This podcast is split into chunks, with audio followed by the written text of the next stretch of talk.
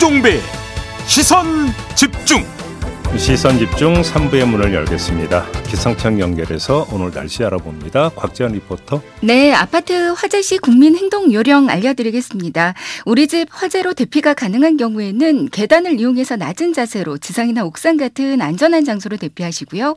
이때 출입문은 반드시 닫고 엘리베이터는 타지 않는 게 좋습니다. 외부 대피가 어려운 경우에는 일단 대피 공간으로 이동하시고요. 만약에 대피 공간이 없다면 화염이나 연기로부터 멀리 떨어져서 문을 닫고 젖은 수건 등으로 틈새를 막고 119에 구조를 요청하시면 되겠습니다. 올겨울 들어 가장 추운 날씨입니다. 수도관 보일러 동파 위험도가 주의 위험 단계까지 올라갔으니까 대비하셔야겠고요. 더 넓게 귀 기울이고 더 깊게 살펴봅니다. 대한민국 시사의 기준 김종배의 시선 집중. 2024년에도 계속 시선 집중하세요. 네, 이른바 윤한 갈등, 윤석열 대통령과 한동훈 비대위원장 간의 갈등이 계속되고 있는데요. 이 갈등의 본질은 무엇인지 그리고 해결책은 무엇인지 이분 연결해서 입장 들어보도록 하겠습니다. 국민의힘의 이용호 의원입니다. 나와 계시죠, 의원님? 네, 안녕하세요. 네. 지금 상황에 대해서 당원이나 지지자들 얘기는 좀 들어보셨어요? 반응이 어떻던가요? 아무래도 당 원 그리고 뭐 우리 지자들이야 어, 혼란스럽죠. 어, 당혹스럽기도 하고요. 네. 걱정도 되고 예. 어, 그런 분위기입니다. 자, 이 갈등의 본질이 뭐라고 보십니까? 김건희 리스크 처리 문제라고 보십니까?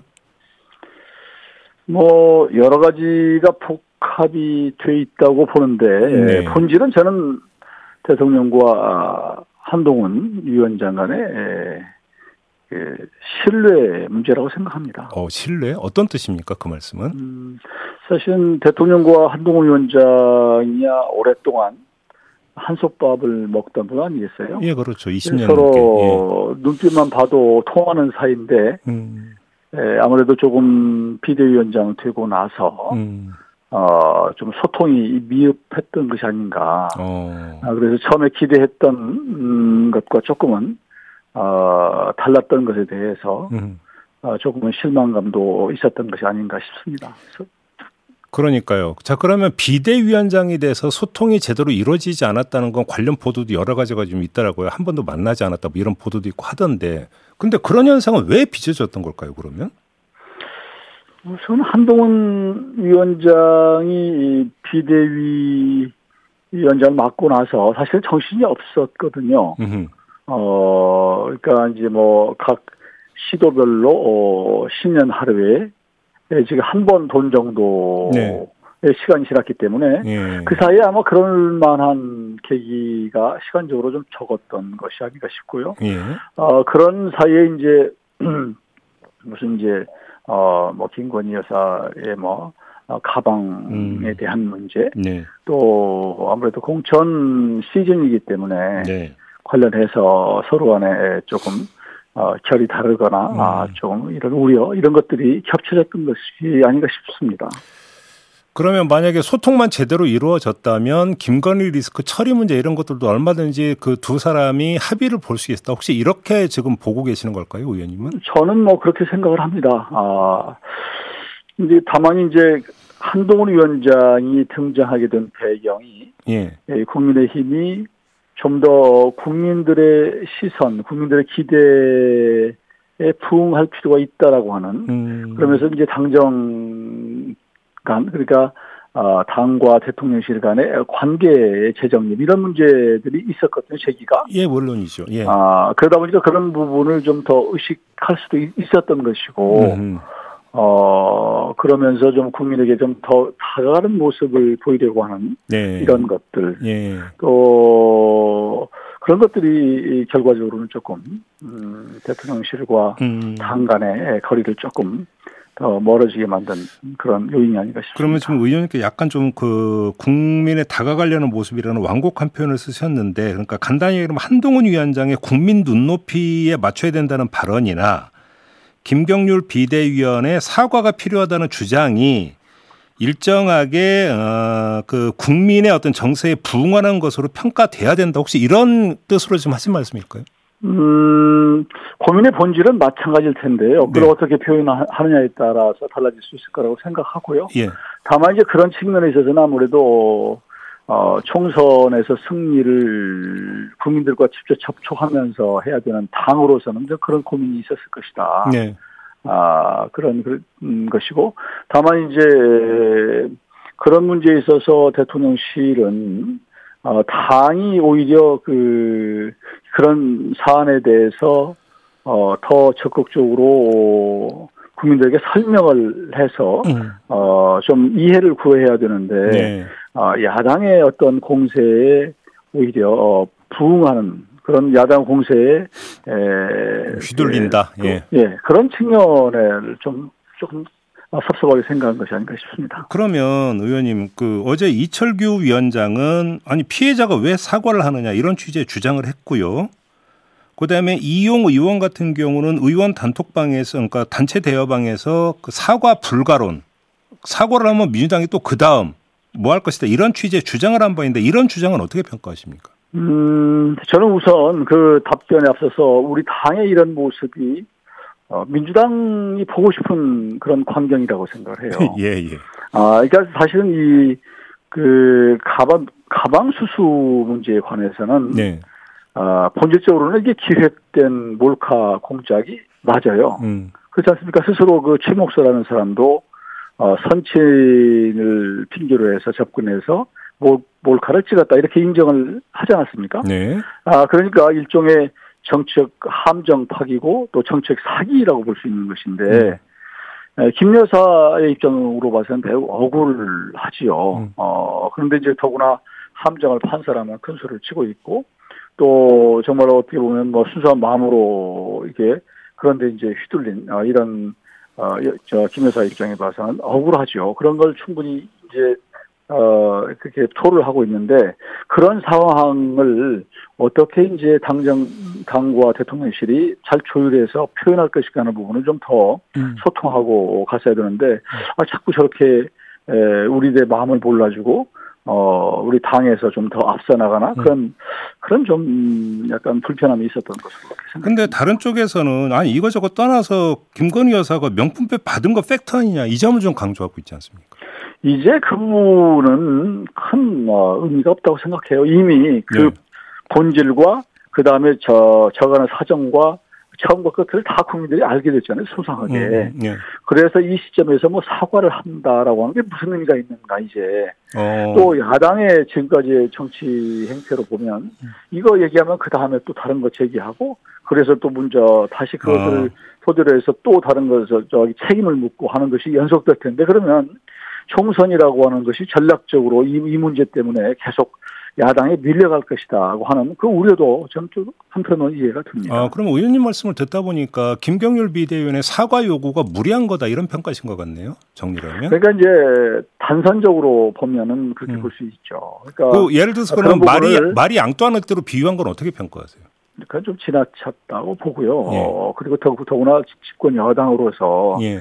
아, 늘 공인은 또 발언하는 데 있어서 충분히 이, 아, 그 절제를 할 필요가 있는데 음. 조금 분위기에 앞서 나갔다. 음. 아, 그리고 너무 거칠게 에, 비유를 하고 음. 어, 했다고 하는 것은 저는 뭐 그건 잘못했다고 생각합니다. 그 이건 어떻게 보십니까? 이른바 김경률 사천 논란은 어떻게 평가를 하십니까? 그 부분은 저는 좀, 어, 정치에서는 있을 수 있다고 생각해요. 그리고 음. 사전에 뭐 당 지도부하고도 좀 얘기를 했다고 하는 것이고요. 네.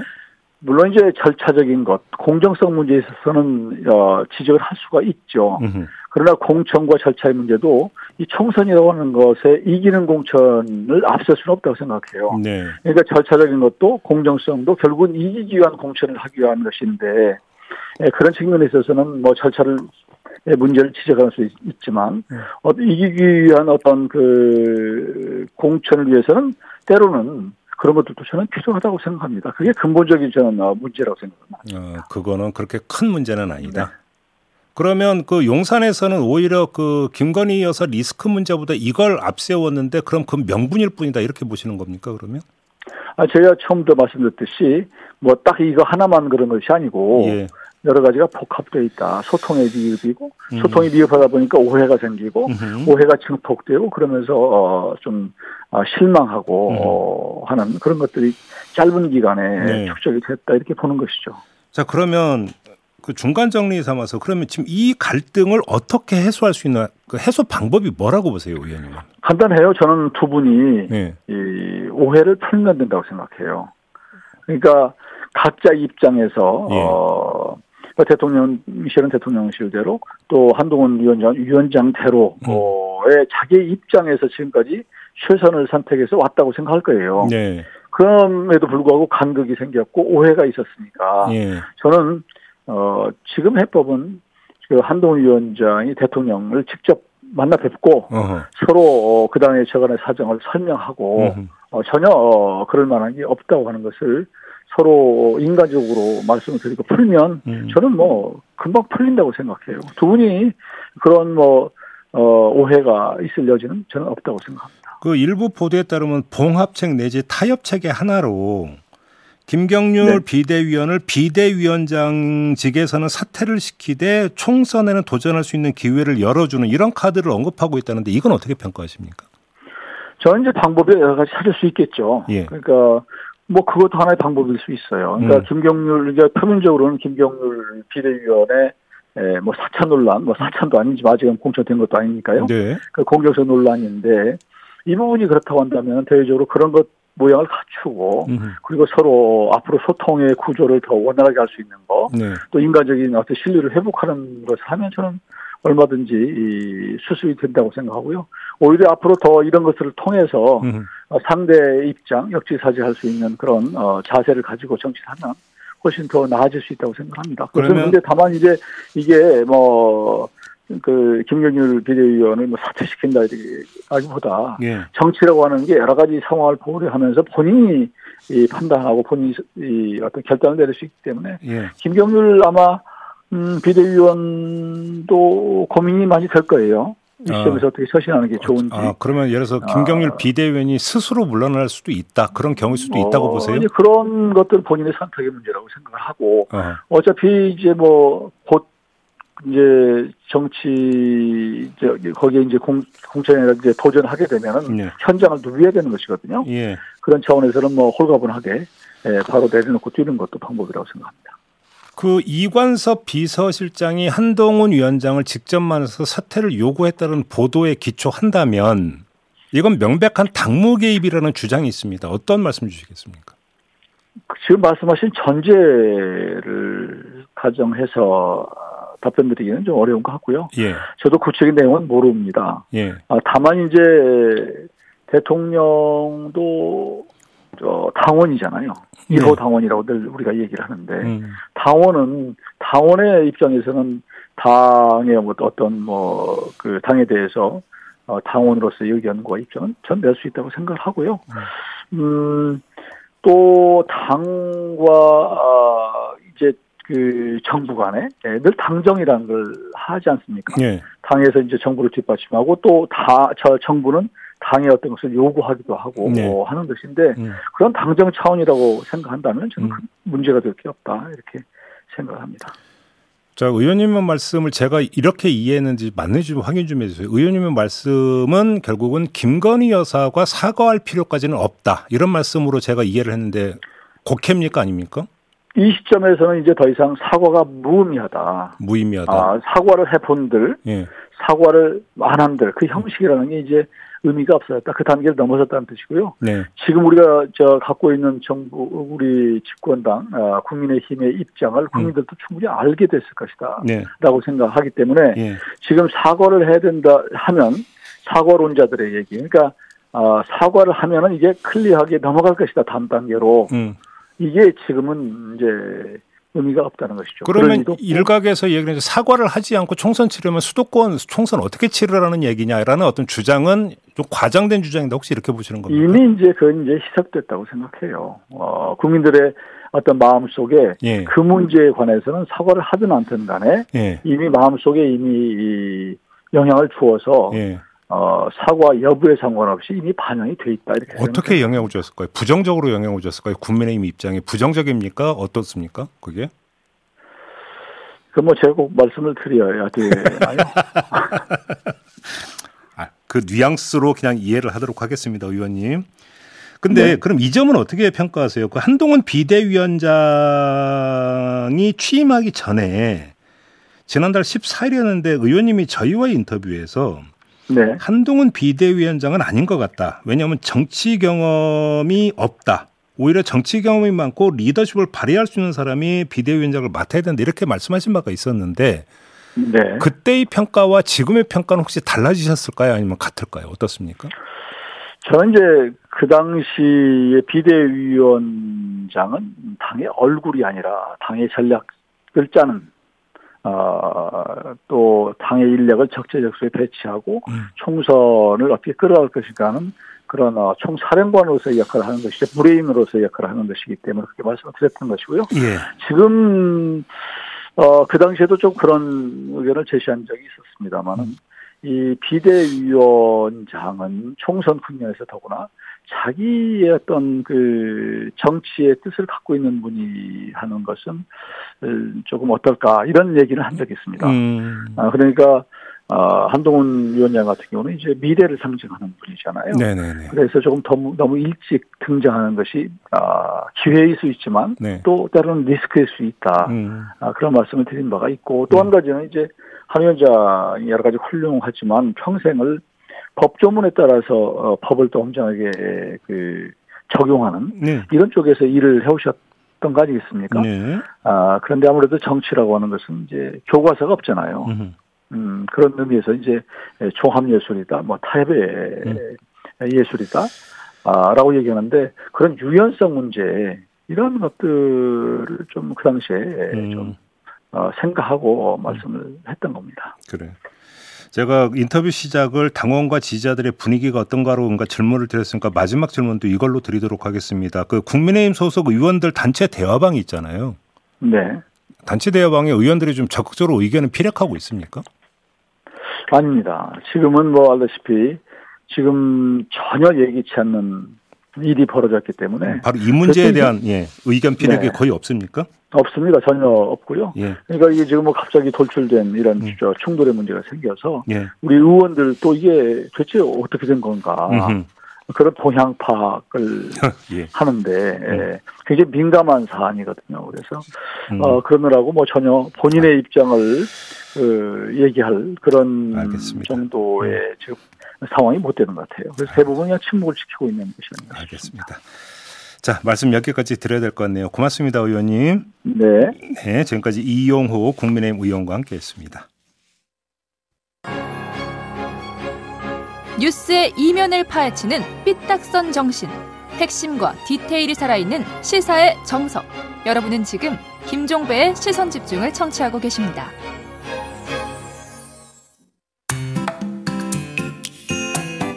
놓쳐선 안 되는 뉴스 빠짐없이 전해드리겠습니다. 여기도 이슈. 네, 이용주 뉴스캐스터와 함께합니다. 어서 오세요. 안녕하세요. 오늘 눈물 쏙 빠지게 춥습니다. 오늘 보라색 모자에도 뭔가 네. 컨셉이 있을까요? 아니요, 없습니다.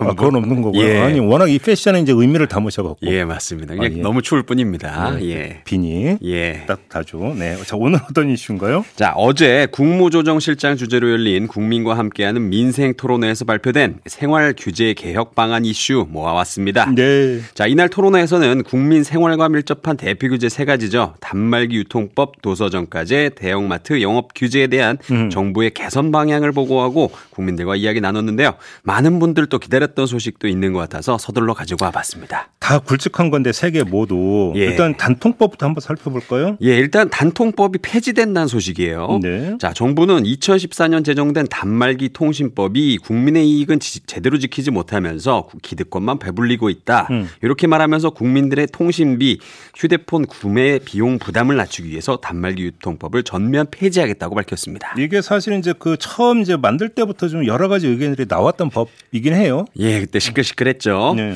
어, 단통법은 통신사가 유통점에 이 차별적으로 장려금을 지급하는 것을 금지하는 법인데요. 음. 2015년 1월 1일에 시행됐습니다.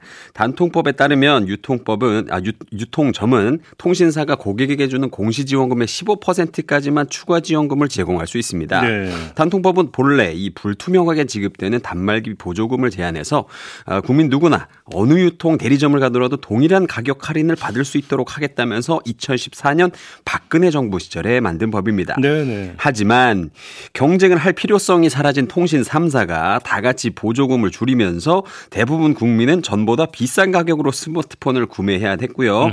또 불법 보조금을 지급하는 일명 성지 뭐 이런 음성적 유통이 기승을 부리는 역효과를 낳았습니다. 네. 때문에 저를 비롯한 이 많은 시민분들이 단통법에 의문을 가지고 있었는데요. 이번 정부의 결정으로 아, 어쩌면 다음 핸드폰은 내가 좀 싸게 살 수 있겠다. 뭐 이런 희망을 가지게 됐습니다. 그래요? 자 일단 하여간 일단 쭉 한번 좀 펼쳐놓고 예. 도서전까지는요. 아, 도서전까지는 이 최소 제작 비용을 보존해서 창작자, 출판사를 독려하고 서점 간 과도한 경쟁을 경쟁을 방지하기 위해서 2013 2003년에 마련된 제도입니다. 하지만 신생 콘텐츠인 웹 콘텐츠의 산업 구조에는 적합하지 않다는 이유로 별도의 적용 방안이 필요하다는 주장 꾸준히 제기되어 왔는데요. 네네. 말하자면 이 출판은 종이 인쇄 유통이 기본이고요. 웹툰, 웹소설은 이 무형의 디지털 데이터로 온라인 서비스를 기본으로 하는 어쩌면 완전 서로 다른 영역의 산업입니다. 네. 근데 같은 선에서 규제를 하는 게 조금 어, 갸우뚱했습니다. 이에 정부는 웹 콘텐츠에는 도서 정가를 적용하지 않는 등 관련 규제를 풀기로 했습니다.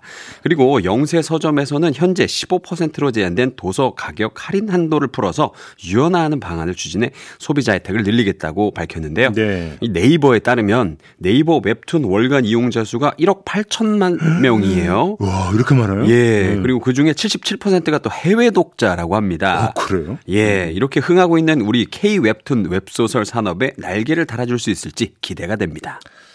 대형마트 의무 휴업일 얘기 좀 있죠. 예, 맞습니다. 음. 어, 현재 대형마트에 적용하는 공휴일 의무 휴업 규제를 폐지한다는 소식인데요. 네. 어, 그리고 또 영업 제한 시간에 온라인 배송을 허용하기로 했습니다. 음. 지난 2012년 제정된 유통산업발전법에 따르면 국내 대형마트 기업형 슈퍼마켓은 매달 둘째 주, 넷째 주 일요일에 의무적으로 휴업을 해야 했습니다. 네. 다만 지역사회와 합의만 있으면 평일 휴업이 가능해서 일부 지자체에서는 합의를 거쳐서 평일 휴업을 시행하기도 했죠. 음. 또 영업 시간과 이 영업 제한 시간과 의무 휴업일에는 온라인 배송도 할 수 없었습니다. 네. 그런데 지금 이 애당초 이런 대형마트 영업 규제가 생긴 게 골목 상권과 재래시장을 보호하기 위해서 도입이 된 거예요. 그렇죠. 근데 유통시장 경쟁이 이 오프라인에서 온라인으로 옮겨가면서 이 골목 상권 보호하는 이 취지가 좀 약해졌고요. 예. 그리고 또 국민 불편을 오히려 키운다는 목소리가 이어져 왔습니다. 아, 때문에 정부는 이를 풀기 위해서 대형마트의 의무 휴업일을 공휴일로 지정해야 된다는 원칙을 폐기하는 내용을 골자로 하는 유통산업발전법 개정안 추진 조속히 진행하겠다고 밝혔습니다. 그 일단 좀 종합 정리를 하면 예. 그러니까 지금 세 가지가 이제 나왔는데 사실 그때 이게 다 사실 논란이 되게 크게 됐던 예. 것들이에요. 논란이 크게 됐던 것들인데 지금 이거를 일괄적으로 다시 만약에 이렇게 이제 그 정리를 한다고 한다면 네, 그게 긍정적이든 부정적이든 논란이 다시 이제 불집혀질 수밖에 없는 거 아니겠습니까? 맞습니다. 그렇죠? 예. 그런데 문제는 그럼 또 나중에 또 지나가서 또 3차 논란이 발생할 수 있는 거잖아요. 네. 그러니까 중요한 거는 일방적으로 폐지하겠다, 폐지한다고 해서 폐지가 될 수 있느냐도 문제도 국회를 거쳐야 되는데 맞습니다. 이런 현실적인 문제도 있는데 그거 이전에 예. 사실 이게 뭐가 됐는지 지속성을 띠려면 사회적 합의가 필요한 건데 예. 그럼 뭔가 좀 공론의 과정을 좀 거쳐가면서 합의를 이끌어내는 네. 이런 절차적 과정이 더 중시돼야 되는 게 사실은 이런 생활 의제거든요. 예. 근데 너무 일방적으로 그냥 쫙 발표하고 밀어붙이려고 하는 거 아니냐라는 사실 지적도 나올 수가 있다. 음. 예. 이게 찬반을 떠나서 예. 이 점도 좀 함께 봐야 되지 않을까 싶은 생각이 좀 드네요. 맞습니다. 알겠습니다. 오늘 이야기는 좀 이렇게 마무리하겠습니다. 이용주 캐스터와 함께했습니다. 고맙습니다. 감사합니다. 시선 집중 본방 마무리하고 유튜브 연장 방송으로 이어갑니다. 고맙습니다.